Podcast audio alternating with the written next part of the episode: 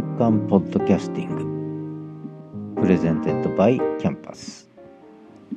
週刊ポッドキャスティング2月9日の配信ですね。これが27個目のエピソードになります。今日は Beyond Time and Space 時空を超えて。話す言葉は時空を超えてということでここまで、えー、ずっと、まあ、連載のような形でえー、新時代のポッドキャスト展開は文字から音声へではなくて文字と音声の時代なんだ。言葉の復権の時代なんだ。映像ではなくて言葉を伝える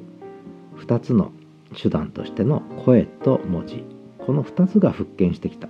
でしかもその音声と文字を融合して統合的に配信できる。そういう時代がやってきた。でこれを最近私はえ、ブログ2.0とかポッドキャスト2.0と勝手に名付けてるんですが、えー、ウェブ2.0の十数年来の進化の上に今まさに音声配信と文字配信が融合したということなんですがでそこで言葉にこだわって伝える言葉伝わる言葉そして語る言葉書く言葉話す言葉でこの話すは手放すっていうねリリースするいう意味を込めてるわけですね。語る言葉も書く言葉も、えー、声としてあるいは文字としてリリースされて他者に届くとそんな話をしてきたわけです。で他者はそれを聞くあるいは見る読むわけですね。見て読むわけです。聞いたり見たり読んだりする。でこれは話すことつまり手放されることで言葉が手放されることで他者に届いて聞かれたり見られたりするってまあそんな話をしてきたんですね。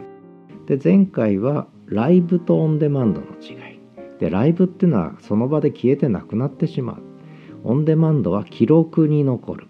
ライブは記憶に残るけれどもオンデマンドは記録に残る。ライブは記録に残らない。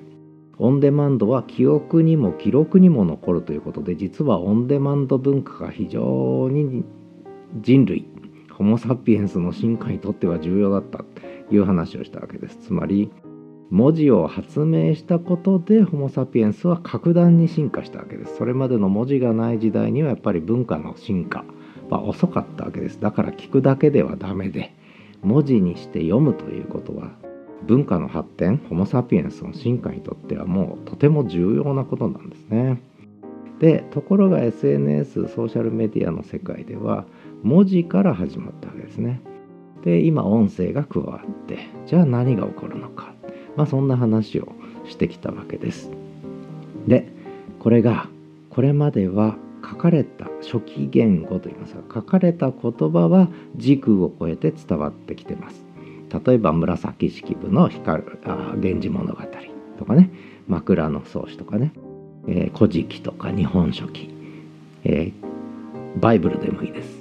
え、聖書でもいいです、え、昔の古代文字でもいいです。こういったものは書かれたから残ってるわけで当時話してた言葉は残ってないわけですね。なぜ残っていないか記録する手段がなかったからですね。ところが今やこのまあ電気がなくならない限りインターネットがなくならない限りこういう電子メディアがなくならない限りまああるいはま CD とか DVD とかに焼き付ければ別ですけれどもなんと音声や映像を記録できる時代に入った。これは結構最近のことなんですね、えー、実は音声の記録を一般ピープルができるようになったのはテープレコーダーです。だから私が子供の頃まだ560年。まあどんなに古くても100年は経っていないということなんですね。音声の記録ができるようになったのは。ところがこれが記録できることになったことで時空を超えるわけです。これから先の100年後200年後何年後か知りませんが音声データが残るわけです記録でね。で我々の過去の音声データっていうのはせいぜい200年前とか300年前の音声データはないわけです。ところが200年後300年後には現在の音声データが残るわけです。でこれは実は人類史的に見てホモ・サピエンスの歴史から言って画期的なことなんですね。音声データが残るということです。ね、我々は紫式部の声を知らない。まあ、最近はあの肖像画からね、えー、骨格を再構成して、えー、AI に喋らせるなんてこともありますけれどもまあそれはさておきつまり人類史的に見て声を記録して残せる時代これオンデマンドなんですがライブではなくてオンデマンドで残せる時代に入ったってことはこれは非常に大きな期的なことなんですね。まあそんなことです。はい。まあくどいですね、えー、そういうことを前提にこれからの時代の SNS あるいは今のえ LISTEN とかポッドキャストの世界に起こってることっていうのを考えた方が面白いんじゃないかなと私は思ってて、えこれにこだわって考えていこうということです。さて LISTEN ニュースです。 LISTEN サーバー高速化しました。もう LISTEN 参入者がどんどん増えてますがまだまだ増えます。今年に入ってから一気にねサーバーの負荷が高まったってことですがこれはいろんな要因があるんですけれどもまだまだ増えます。爆発的に増えます。今年は広がりの年っていうよりも広がっちゃう年です。広がっちゃう年。という話ですね。で初心者向けのガイドも始まったということでこれから一気に行くんじゃないですか LISTEN は。あのこれは他のところでいろいろなぜ LISTEN か。今なぜ LISTEN か。あそれで Recommendation of the Week ということでLISTEN の良いところ1位というのをボイスドラフトで書いて、えー、ノート記事にしました。で一声でもそのことを少し話しましたがこれ結構よく書けたと自分なりには満足してるのでなぜ LISTEN が今ね最先端なのかっていう話をいろいろ書いてます。でそんなことを考える上で実は新番組を立ち上げちゃいました。AI 進化時代の音声配信とソーシャルメディア。ここで言葉は例えば語る言葉は5万年以上前にすでにあったと。でも文字言語は5500年前ぐらいだとせいぜい。ということで、えー、まだ10分の1の歴史しか持ってない。場合によってはもっと、えー、短いかもしれない。短いってのは音声言語がもっと昔からあったかもしれない。これは分からないわけですね。記録する媒体がなかったから。なぜ文字言語が5500年前ってわかるかって言えばこれは記録されて残ってるからですね。書かれて残ってるから。こういう違いです。はいということででそれを考える上で、えー、4証言で考えるっていうこのシリーズを始めたんですね。でこれはあの4証言で考えるといろんなことが見えてくるっていうことで今ライブとオンデマンド編っていうのが終わってで今ソーシャルメディア編っていうのが始まったんですがこれしばらく続きます。でついでに関係ないんですけど大学の授業も4証言で考えるというシリーズが実は別番組で始まったりしてます。でこの辺りはもう私は面白くてしょうがないので今言った文脈でね、えー、時空を超えると、えー、音声も文字も時空を超える。これまでは文字しか時空を超えてなかったとある意味ね、